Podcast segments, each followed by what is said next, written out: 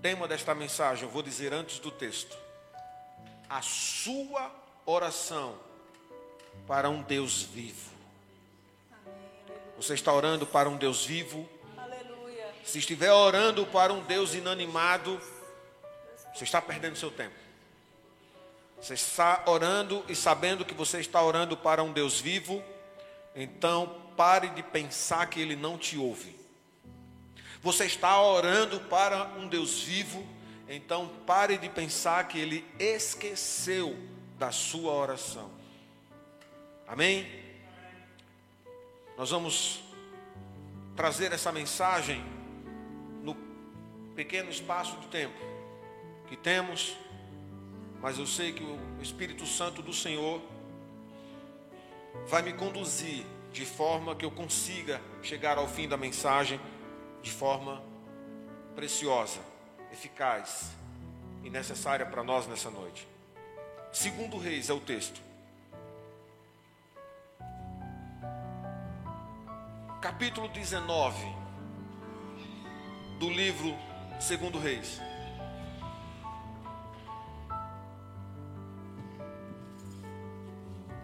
E vamos ler dos versículos 20 ao 34.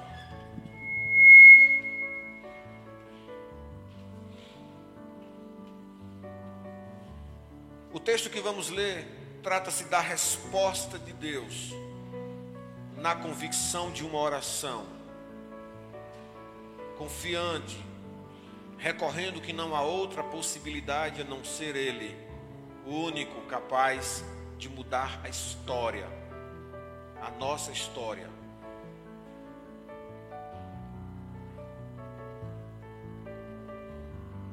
Então, o livro de 2 Reis, capítulo 19, versículo 20, começa assim: Então Isaías, filho de Amós, mandou dizer a Ezequias: Assim diz o Senhor, o Deus de Israel: Eu ouvi a oração que você me fez a respeito de Senaqueribe, rei da Assíria. Eu ouvi a sua oração. E esta é a palavra que o Senhor falou a respeito dele. A virgem, a filha de Sião, desdenha e zomba de você. A filha de Jerusalém maneia a cabeça atrás de você. A quem você afrontou e de quem você blasfemou? E contra quem você levantou a voz e ergueu os olhos com arrogância? Contra o santo de Israel? Por meio dos seus mensageiros você afrontou o Senhor e disse: com multidão dos meus carros de guerra, eu subi a alto dos montes, aos mais interior do Líbano, cortei os seus altos cedros e os seus melhores cipestres, cheguei aos seus abrigos mais distantes ao seu denso bosque. Eu mesmo cavei e bebi as águas de estrangeiros com as plantas dos meus pés, sequei todos os rios do Egito. Por acaso você não ouviu que há muito tempo eu, o Senhor, determinei estas coisas e que já desde os dias remotos eu as tinha planejado, agora eu as faço acontecer. Eu quis que você reduzisse a montões de ruínas as cidades fortificadas. Por isso os seus moradores, debilitados, andaram cheios de temor e envergonhados. Tornaram-se como erva do campo, a erva verde, o capim dos telhados e o cereal queimado antes de amadurecer. Mas eu sei onde está, conheço o seu sair, o seu entrar e o seu furor contra mim. Por causa do seu furor contra mim e por sua arrogância, subiu aos, até aos meus ouvidos, e eis que porei o meu anzol no seu nariz e o meu freio na sua boca, e farei você voltar pelo caminho por onde veio. E isto será um sinal para você, rei Ezequias. Neste ano se comerá o que nascer espontaneamente, e no segundo ano, o qual daí proceder. Mas no terceiro ano, semeie e colham. Plantem vinhas e comam os seus frutos. Aqueles da casa de Judá, que escaparam e ficaram como remanescentes, tornarão a lançar raízes e dar frutos. Porque de Jerusalém sairá o remanescente do monte Sião, o que escapou. O zelo do Senhor fará isto. Portanto, assim diz o Senhor a respeito do rei da Assíria: ele não entrará nesta cidade, nem lançará flecha alguma, não virá diante dela com escudo, nem construirá rampas de ataque contra ela. Pelo caminho por onde vier, por esse voltará mas nesta cidade não entrará, assim diz o Senhor. Amém. Diga muitos améns aí, amados. Améns que a gente não possa nem contar. Assim seja. Um texto mais longo hoje. Mas eu quero contextualizar para vocês nessa introdução, nessa égide de introdução. Entenda o seguinte: nós temos aqui o rei de Judá, Ezequias, está de frente a um problema, um dos maiores problemas na sua história, sua vida, no seu reino. Um desafio incapaz de ser superado pelas suas forças e sua própria capacidade. Senaqueribe um rei assírio vem varrendo o reino do norte de Israel e destruindo tudo pelo caminho. Deus levanta esse homem, Senaqueribe, para ser a mão de correção naquela região. Ele executou bem o seu propósito, mas ele achou pouco. As empreitadas de guerra e vitória foram poucas para esse homem. Ezequias está agora na rota do seu interesse. Ele está agora com desejo de invadir o sul. Ele destrói as principais cidades, fortalezas desse reino do sul, capital Jerusalém. O rei Ezequias. Esse homem está tranquilo, mas o país está sendo assolado. Ele está dentro de uma fortaleza, mas essa fortaleza não seria capaz de sustentar uma invasão. O seu país está com todas as suas estruturas destruídas. Um país agrícola, fazendeiros sem terra, os pecuaristas sem gado, os criadores sem animais, sem espaço para cultivo e criar animais, a fome instaurada, lugares devastados, queimados, destruídos. Quando não se tinha utilidade, se queimava o lugar. Quando não tinha mais o que se explorar, se destruía a ponto de não ter mais habitação. Esse homem agora ruma para a capital para sitiar a cidade. Ele chega a sitiar a cidade de Jerusalém. ele escreve uma carta afrontando Deus.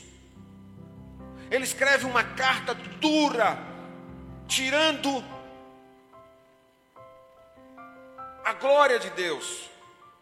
Uma carta ousada, dizendo que esse Deus não tinha autoridade, que não adiantaria o apelo a essa convicção desse Deus e a confiança de sua mão e proteção porque nenhum dos outros deuses passados em outras cidades, em outros povos pagãos, nenhum dos deuses que foram convocados em suas orações, nenhum desses deuses teve a capacidade de suportar a sua investida militar e todos os povos foram subjugados. Quiçá Jerusalém não seria diferente, porque esse Deus aí também é um Deus pequeno diante de um exército tremendo e poderio, bem armado, preparado para a luta. Então a gente trazendo aqui nos contextos atuais, onde a gente está nessa história? A gente às vezes está sitiado por alguns problemas que não encontramos saída. Às vezes, alguns problemas nossos estão num determinado raio, um sítio, onde nossa capacidade não tem como resolver. Às vezes a nossa vida espiritual está também sitiada. Há muros em volta da nossa fé que ela está sem crer num Deus vivo. A nossa oração pode estar sitiada, que quando oramos, oramos desconfiados, sem convicção. Perdemos o sabor, o desejo de buscar a palavra com muita sede e fome, como era naquele tempo de novo convertido. O tempo foi passando e a caminhada cristã foi recebendo esse bloqueio. Estamos num tempo de pandemia, sitiados, estamos sitiados. Estamos do lado de dentro, o vírus do lado de fora, e estamos presos ao redor do vírus, sitiados. Outrora, estivemos numa quarentena mais rígida, estamos voltando. Estamos sendo sitiados novamente. E tanto numa história quanto noutra, geralmente os sítios que estão à nossa volta são estratégias erradas nossa. Judá estava numa rota de letargia também. Uma espiritualidade ritualística, um compromisso com Deus litúrgico, religioso, uma fé cheia de sinais, mas sem a presença do Deus verdadeiro.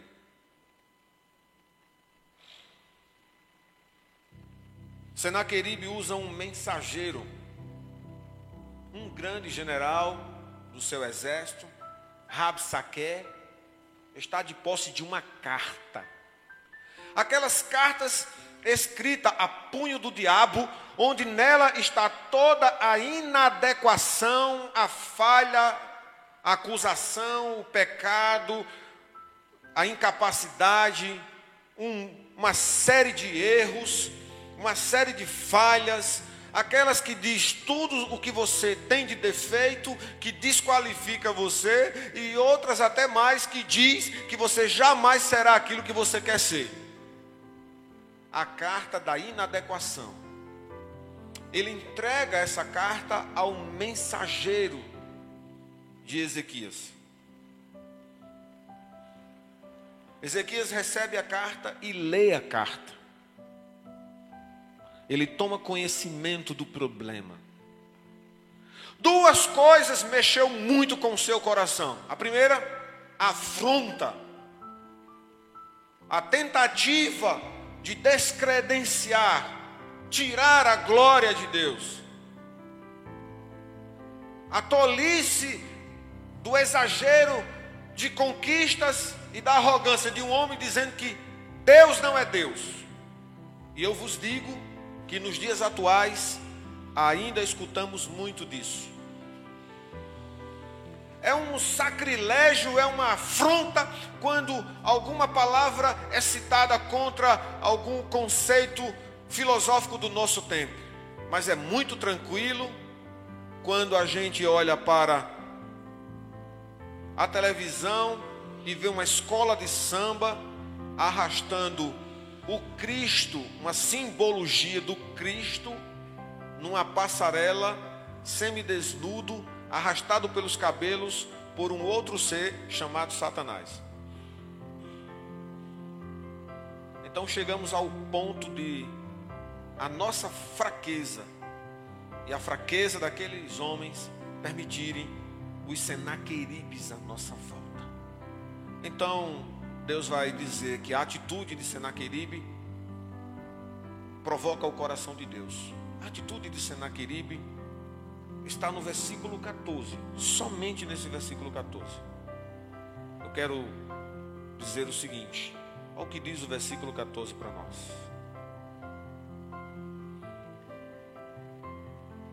A atitude desta carta e a atitude de Ezequias diante da carta. É isso que mudou. Ezequias recebeu a carta das mãos do mensageiro e a leu. Então Ezequias subiu à casa do Senhor e estendeu a carta diante de Deus. Aqui.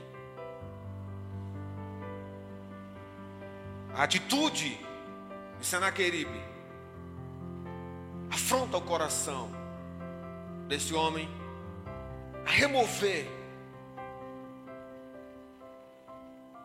tentar remover, ousadamente dizer o que Deus não era.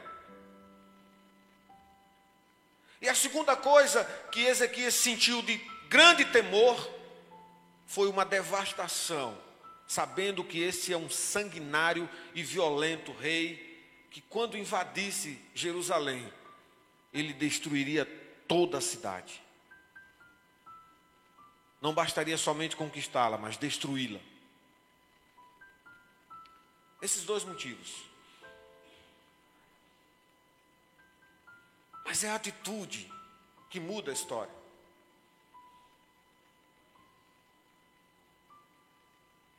Ezequias, ele não vai reunir o seu alto conselho para apreciar a proposta Sim ou não? Ele não vai reunir seus príncipes, ele não vai reunir os sacerdotes, ele não vai reunir o seu conselho, ele não vai reunir os seus generais e tomar um conselho. É isso que eu quero falar para você nessa noite. Esse homem toma a decisão que provoca as respostas de Deus. Estamos diante da nossa do nosso sítio, de nosso cerco e precisamos saber o que fazer diante das nossas limitações, dos nossos cercos. Vamos consultar amigos, família, vamos consultar oráculos, adivinhos, horóscopos. Não me surpreende que Alguns cristãos ainda se identificam ter signos no zodíaco. E não me surpreende que entre a convicção de um Deus tremendo, eles procuram fazer uma fezinha na sorte. Eles vão às casas de jogos, eles apostam em conselhos de vasos e profecias, eles correm atrás de todas as coisas mas não vão ao encontro de Deus. Ezequias tem para ensinar a nós nessa noite. Qual é o sítio? Qual é a dificuldade? Ele pega a carta e junta outra carta nesta carta. Ele pega a carta de Senaqueribe e junta com a carta da oração. E ele leva duas cartas para Deus. Ele leva a de Senaqueribe e a sua própria carta. Ele começa citando a carta para Deus, dizendo: Estou dizendo tudo que está escrito nessa carta. Embora o próprio Deus já sabia. Tudo escrito nessa carta. E eu quero acrescentar mais. Essa é a história que vai acontecer com as nossas vidas. Ele coloca diante de Deus a ameaça e a oração. Enquanto ele está falando com Deus no templo, ele entra no templo com o coração quebrantado, não com o coração de direitos, como muitos tolos se apresentam diante de Deus, cheio de autoridade, se credenciando para Deus. Tais atitudes são semelhantes às atitudes de Senaqueribe. Nunca faça tal coisa. Coloque-se diante de Deus como aquele que reconhece a sua autoridade, seu senhorio e a sua glória. E apresente simplesmente a sua petição. Não apresente suas credenciais, porque você vai, hora e outra, descobrir que você é um pó. Chegue diante do Senhor e apresente as suas petições. Não chegue diante do Senhor dizendo: Sou a menina dos teus olhos, herdeiro, eu sou aquele que o Senhor conquistou na cruz. Você vai perceber que você é um pó. E que tanto a arrogância de Senaqueribe quanto a sua arrogância vai trazer impedimentos de Deus e às vezes ira. Coloque a sua petição e a sua oração. Enquanto ele está falando com o rei, o seu mensageiro fez o quê? Tentou botar um pano quente na situação. O, o mensageiro de Ezequias vai no muro, na fortaleza, olha para baixo para o general Rapsaque e diz: Grande general, falando na língua do próprio general, para que o povo não escutasse. Ele dizendo: Não faças tal coisa, podemos chegar a um acordo. Ele tentando persuadir ao general a não invadir a cidade. Ele tentando fazer um acordo com o inimigo. Ele tentando fazer acordo com o pecado. Ele tentando fazer acordo com a, arrogância. Ele tentou fazer acordo com a ameaça de Deus. Ele tentou fazer acordo acordo com aquele que está tentando arrancar a sua fé. Ele tentou fazer acordo, dar um braço, puxar uma curva, puxar um L, ir para um canto e para o outro, tentar desviar a operação de Deus. Nunca dê um jeitinho, saia da frente e deixe Deus fazer. E aí o que foi que ele ganhou com isso? Ele falando na língua do assírio para o povo não entender o papo. Aí o camarada lá responde na própria língua dele: Olha, o mensageiro do rei está aqui tentando fazer um acordo. Desmoraliza o rei e desmoraliza a obra de Deus. Uma atitude inconveniente e enquanto ele está nesta situação dentro do templo, num diálogo com Deus, ele manda outros mensageiros falar com Elias. Fazer uma correção. Com Isaías. E agora os mensageiros estão com Isaías. E conta tudo o que está acontecendo com Isaías. Isaías escuta a petição do mensageiro do rei. Escuta que o rei recebe uma carta. Escuta que nessa carta tem muitas ameaças e que muitas concessões têm que ser cedidas em função de uma destruição iminente. Que a carta tinha muitas palavras tirando a glória, desmoralizando o Deus Todo-Poderoso. Isaías escuta tudo.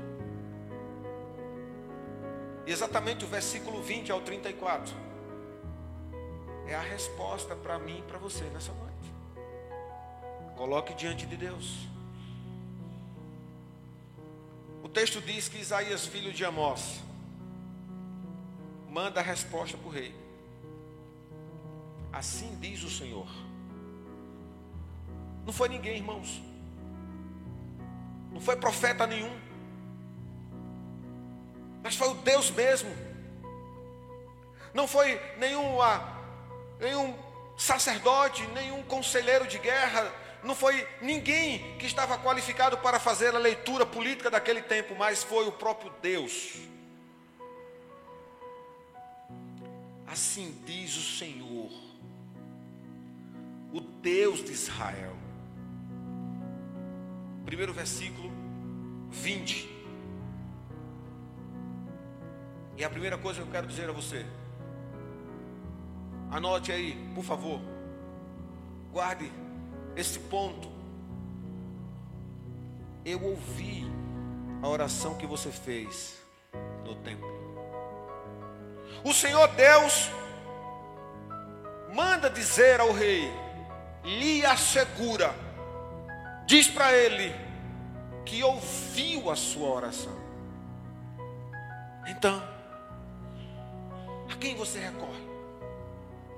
Diante dos sítios, diante das investidas, diante, como a irmã disse, um exército atrás de você e você não sabe o que fazer. Podia estar até na sua frente esse exército.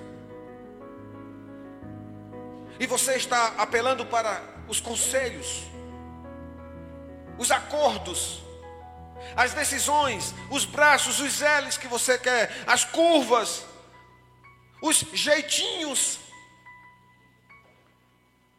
e não é isso que Deus quer. Ore. Pegue a carta da sua petição e junte com a carta da sua oração e vá na presença de Deus. Então somente entre em oração. Você está nessa noite entendendo que precisa orar a um Deus vivo e toda esta situação que estamos vivendo, ela pode ser e vai ser e será resolvida, porque apesar de estarmos num sítio de um vírus, é o Senhor que está à nossa volta. Amém? Então ele entra no templo e diz: Está aqui a minha história.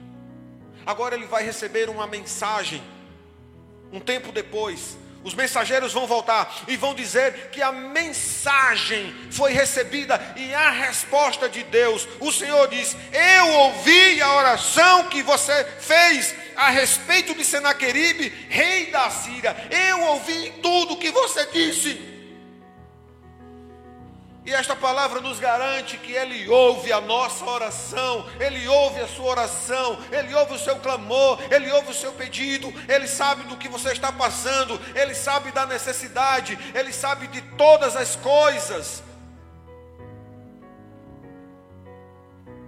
A sua confiança, a sua convicção, a sua dependência, seu temor e tremor são elementos para essa mensagem estar na mesa, no escritório dos céus. Aí quando a gente vai para o versículo seguinte, quando ele diz: E esta é a palavra que o Senhor falou a respeito dele, dele Senaqueribe. Olha o que é que Deus tem, Ezequias, para dizer a você a respeito do que vai acontecer com Senaqueribe. E aí Deus faz umas comparações. Olha o que Deus disse a carta para Senaqueribe. Senaqueribe, a filha, a virgem de Sião, desdenha e zomba de você. Ou seja, este povo que é meu, não está nem aí para o seu problema não está aí para a sua arrogância, não está aí para a sua ameaça, não tem medo da fúria de toda a corte dos infernos, preparada, retesida com todos os arcos e lanças e todos os fuzis do inferno, preparado para a nossa vida. Portanto, para você, não há arma forjada, não há arco nem lança, não há arma forjada ao seu encontro que vai ter vitória na sua vida. O Senhor lhe assegurou aos seus olhos que a razão, a consciência de Senaqueribe ser o homem mais armado daquele tempo, embora parecesse terrível, Contudo, aos olhos da fé, ele pareceria desprezível. Então, diante de uma prova tão iminente, e este é o segundo ponto para você: diante de uma coisa tão difícil, tão impossível de ser combatida aos olhos da fé, numa convicção e confiança de, de, diante de Deus, se tornará com sentimentos desprezíveis. Você não vai dar importância ao tamanho do Golias. Se a importância do tamanho do Golias tivesse sido maior do que a fé, Davi não teria descido para aquele vale lutar contra aquele gigante. E aí ele diz: A quem você afrontou, Senaqueribe? E de quem você blasfemou? E contra quem você levantou a voz e ergueu seus olhos com arrogância? Eu vou responder: Você levantou a sua voz e ergueu-se em arrogância contra mim, contra o Deus de Israel. E é essa o início da conversa. No versículo 23, ele diz: Você fez isso por meio dos seus mensageiros, você afrontou a mim e disse com a multidão dos meus carros de guerra, eu subi altos montes. Ele se coloca agora citando coisas que fez e outras que não fez. Então, terceiro ponto. O Senhor Deus fez Ezequias saber que ele não apenas viu quando a carta foi escrita, mas ele também sabia de outras coisas que tinham sido ditas em outro lugar. Isaías manda dizer ao rei que não somente Deus conhecia a história daquela carta, que não somente Deus conhece a história daquilo que você está passando, que Ele não só conhece os desafios do nosso tempo, Ele conhece todas as coisas antes que foram planejadas e as à frente de nós. Não pense que esse homem está agindo, ele pensa que tem o conhecimento de causa. Eu é que digo a você: sei de tudo, de todos os lugares onde seu exército está acampado, de toda a sua estratégia, todas as armas, todas as provisões. Eu conheço todas as maquinações. Quando você está dormindo indefeso e o teu inimigo procura me afrontar, a destruí-lo. Deus zela pela sua vida, meu irmão. Então, que poderosa imagem Senaqueribe pensa que estava mostrando, dirigindo seus carros até os topos dos mais altos montes, forçando a marcha através de florestas e rios, abrindo caminho em meio às dificuldades, fazendo-se senhor de tudo que ele estava disposto a ter. Nada poderia ficar diante dele ou impedi-lo. Nenhuma colina então era tão alta que ele não pudesse subir. Nenhuma árvore tão forte que ele não pudesse derrubar. Nenhuma água tão profunda que ele não pudesse secar. Como se ele estivesse no poder de um Deus para falar palavras que poderia ele cumprir. E Deus está dizendo: Este homem faz barulho como o leão, parecendo um diabo, parecendo e rugindo como um leão, mas ele não é um leão. O leão que é construído em nossa vida é construído porque alimentamos o leão errado. O leão da tribo de Judá era o nosso verdadeiro, aquele que de fato luta à nossa frente, mas na verdade deixamos ele em segundo ponto para percorrer outros caminhos, falar com outras pessoas, consultar às vezes adivinhos, é, buscar soluções nas coisas que são visíveis, buscar soluções às vezes até nas coisas que são científicas e não as nego a importância, mas precisamos antes ir à sala do trono Lá na sala do trono ele vai dizer se a gente vai usar um recurso A, B ou C. Um recurso técnico, espiritual ou científico. Ou seja lá qual ele for. Mas antes a sala do trono. Então avançando nesse texto, entrando nos versículos 27, 28, mas eu sei Onde você está, conheço o seu sair, o seu entrar, o seu furor contra mim. Agora Deus está dizendo qual a solução que Ele vai tomar. Uma oração no templo provocou uma reação sucessiva de mensagens para Deus, de Deus. Então o Senhor fez Ezequias saber de outra coisa, que todo esse poderio se quebrará em ondas seguidas, toda violência, toda iniquidade, sua brutalidade e a sua falta de vergonha. Aquele homem, na sua arrogância, ele recebe a primeira ameaça. Ele recebe a ameaça de um reino cuxita. Um reino que está levantando um exército e indo ao seu encontro. Ele é destruído na volta.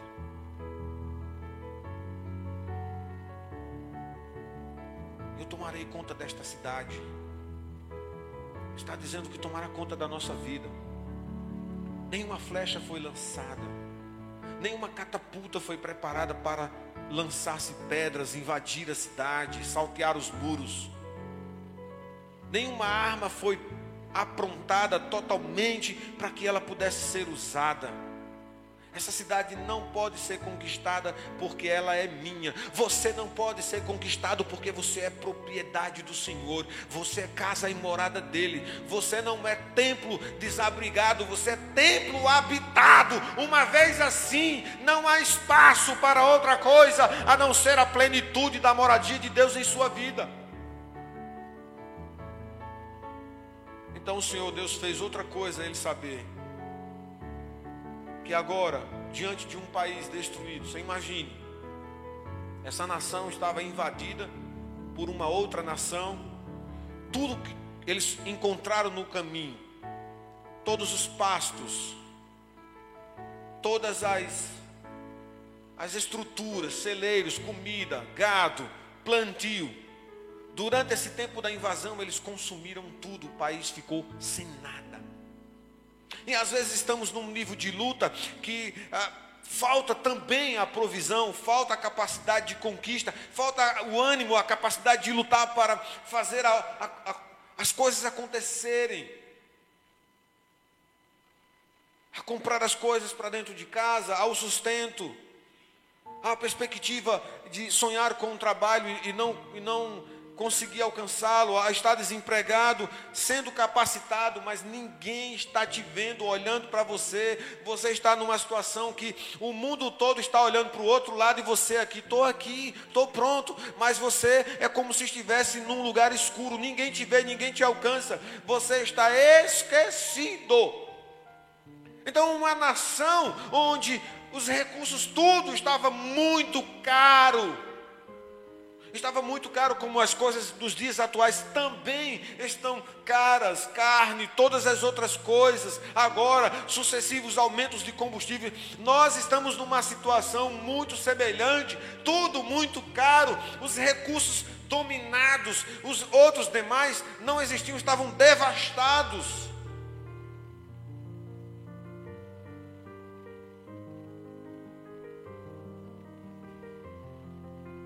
Então, quando Deus promete libertar aquela cidade de uma invasão, veio a primeira preocupação: não seremos invadidos, mas pereceremos porque vai faltar comida e provisão. Se não morreremos pela espada, morreremos por necessidade. Então, irmãos, a última coisa, quando Deus está dizendo a esse homem, cinco coisas foram ditas aqui. Primeiro é que ele ouviu a oração. Ele ouviu a oração. ouvi tua oração, Ezequias. Segunda coisa, eu estou de olho nas razões desse homem. Sua arrogância se torne para você desprezível não tem força sobre sua vida. É o mesmo que dizer: nenhuma arma se levantará para você e terá sucesso. Terceira coisa, quando você recebeu essa carta, eu já tinha conhecimento dela. O que você está sentindo em seu coração, o seu temor, já está no meu conhecimento. Todos os passos que esse exército tomou, eu tenho conhecimento dele. Você pode não saber, mas eu não fui pego de surpresa. A outra coisa que ele diz: Eu destruirei toda essa arrogância, essa iniquidade, essa brutalidade. E por último, quando essa cidade for livre e essa nação for livre, eu quero dizer para você, Ezequias, que você não vai passar fome. Não dá mais tempo para plantar e colher. Você vai plantar agora e não vai ter colheita suficiente. Mas eu sou Deus. O que estava semeado e que foi arrancado, raízes serão aprofundadas, frutos serão brotados na terra, vai vir comida e você tenha isso por suficiente, não vai faltar. Eu sou Deus. Quando vocês saírem do sítio, a comida vai estar em cima da terra, esperando, vai nascer. Você consegue imaginar isso? E eu vou dizer mais: a comida vai nascer neste ano, vai nascer em cima da terra, vocês vão colher, alguns remanescentes de gado, vocês vão ver, eles vão crescer, vão prosperar, e vocês vão ter carne também, porque eu sou Deus. Essa cidade não só não receberá uma flecha, o muro não será nem sequer riscado, mas eu mandarei comida na mesa. E você está preocupado com o quê? Eu digo mais: no segundo ano, a comida também vai surgir em cima da terra, o alimento vai aparecer e você vai colher o que você não semeou. Eu sou Deus. Somente no terceiro ano haverá sementes de tudo que vocês colheram agora suficiente para no terceiro ano a dignidade voltar. Vocês vão sonhar com coisas além dessas coisas que estão agora nesse momento. Esse tempo de colheita do que você não semeou é eu mostrando fidelidade, cuidando diante da falta de provisão. Não perca a sua fé. Não perca.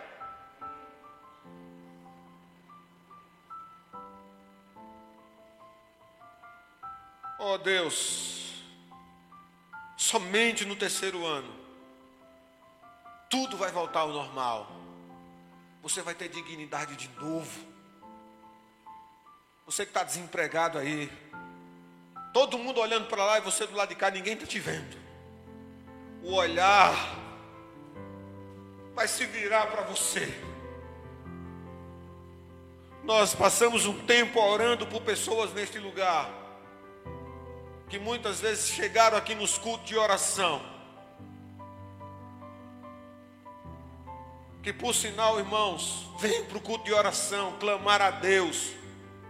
Aprenda com Ezequias. Ele pegou a carta da ameaça, juntou com uma oração e foi para o templo. Ele não foi para os conselhos dos amigos, ele não foi para as mensagens da internet, ele não foi para nenhum outro lugar a não ser para a presença de Deus. Eu, Senhor, estou aqui na tua presença. Eu não fui me reunir com os sacerdotes, eu não fui me reunir com os príncipes, eu não fui me reunir com os meus generais. Eu vim antes de qualquer solução, mesmo que seja na ciência a resposta, eu vim primeiro em tua presença. Então ele disse: Ouvi o que você disse, rapaz. Sei que a carta, quando ela estava sendo escrita, sei que você iria mandar mensageiros a mim. Sei que o seu conselheiro tentou fazer um acordo em cima do muro. Sei que você não escutou ninguém, mas a minha voz, e eu quero te dizer que eu vou livrar. Este homem será destruído com todo o seu exército. E o seu povo será suprido e alimentado. Esta é a palavra para mim, para você nessa noite. E eu tomo posse dela. Você quer tomar posse dela? Olha o que, é que John Wesley diz para nós. Quando a palavra mexe no coração de um homem, profunda, de lá nasce semeio de Deus. Essa semente de hoje à noite está entrando no seu coração, está caindo pela porta e ficando na, na estrada.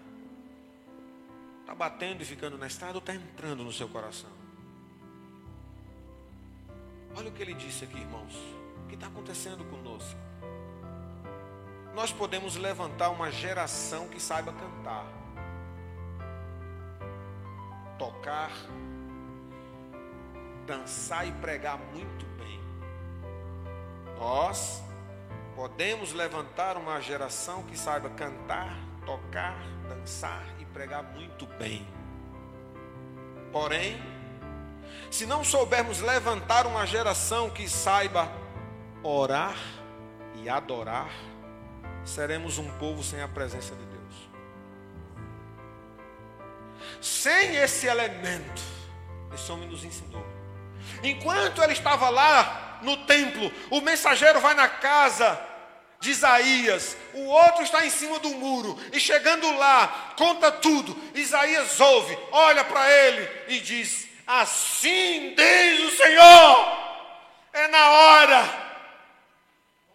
É o mensageiro chegando, contando a história que o rei estava na audiência com o próprio poderoso, a sua fé estava tão abalada que ele não conseguia ouvir diretamente, então ele precisava de uma porta externa, Deus falando com ele naquele momento. Então o mensageiro volta a ele e responde: Deus falando em seu coração.